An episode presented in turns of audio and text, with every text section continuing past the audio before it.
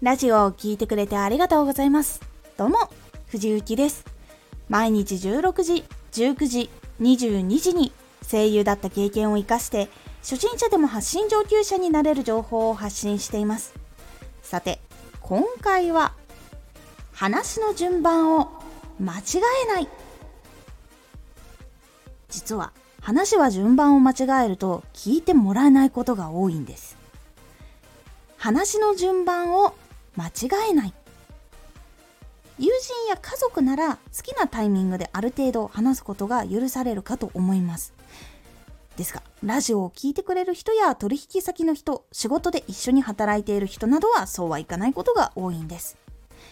特に今オンラインの打ち合わせなどが多くなっていると思います。面接とかも結構変化しているところが多くなってきました。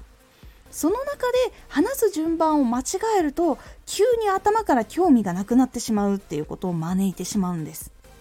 なので大事なのは話している中から相手の求めているものを見つけてもしくはある程度先に情報がわかるのであれば相手が求めているものを見つけて1簡潔に要点を伝える。2理由を話す。3結論を伝える。っていう流れで話した方が結構話を聞いてくれやすくなります。時間が限られている中で理由から入ってしまうと何を話したいのかっていうことが伝わらなくなってしまうので聞いてもらえないことが多いんです。ですが簡潔な要点を聞くとそのことが欲しかったら前のめりに聞いてもらいやすくなります。聞く体制に入ってもらえたら理由とか具体的な方法も聞いてもらえるのでできるだけ短く分かりやすく伝えます。そして最後に結論とともにどういうふうにいいことがあるのかどういうふうに発展していくのか。もちろんこういうリスクはあるけれどもこっちの方が大きいです。みたいな感じをちゃんと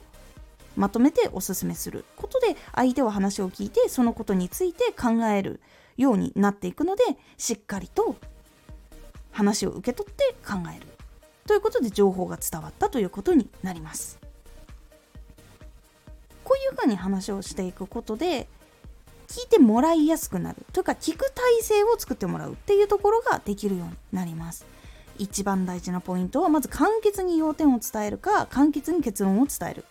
これを一番最初にするっていうことが大事になります。基本相手は自由に話していることが多いんですけどその人にじゃあこれはこうした方がいいんじゃないですかっていう風にしっかりとその要点もしくは結論を伝える。えそれどういうことっていう風になったらこれをしたら今悩んでるこうこうこういうことがこういう風に解決してこういう風に成果が生まれていくっていうところにつながっていくのでこういう風にした方がこれは結構効率よく進むと思いますっていう風に伝えるとあそうかじゃあそういうやり方もあるからちょっとやってみようかみたいな話になるんです。これが結構大事だったりします。しも相手が悩んでいる時にこうこうこういうことで悩んでいてこうこうこういうことがあるならみたいな感じでいくとなかなか聞いてもらえないのでこういうことに悩んでいるならこれはどうですか？っていう風に伝える。っていうのが結構良かったりします。これラジオとかエンタメ系とかでも結構いろいろ使える部分多いと思うので是非試しにやってみてください。今回のおすすめラジオ。日常プチトーク。もともとは話すのが苦手でした。実は私は話すのが苦手だったんですがそこから話せるようになっていくためにこうどういうことをしたのかとかどういう気づきがあったのかっていうお話をまとめてしました。このラジオでは毎日16時19時22時に声優だった経験を生かして初心者でも発信上級者になれる情報を発信していますのでフォローしてお待ちください。毎週2回火曜日と土曜日に藤雪から本気で発信するあなたに送るマッチョなプレミアムラジオを公開しています。有益な内容をしっかり発信するあなただからこそ収益化してほしい。ラジオ活動を中心に新しい広がりにつながっていってほしい。毎週2回火曜日と土曜日ぜひお聴きください。